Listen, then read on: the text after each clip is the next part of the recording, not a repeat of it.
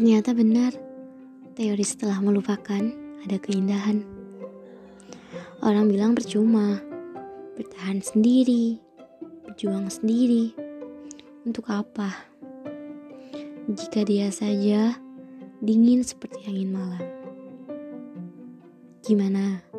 Kamu masih ingin bertahan atau pergi? Jangan menyakiti diri sendiri ya. Perlahan, kamu bisa dengan sendirinya melupakan dia. Itu hanya persoalan waktu saja. Yang tenang ya, kamu pasti akan merasakan keindahan. Yang sabar ya, keindahan menujumu.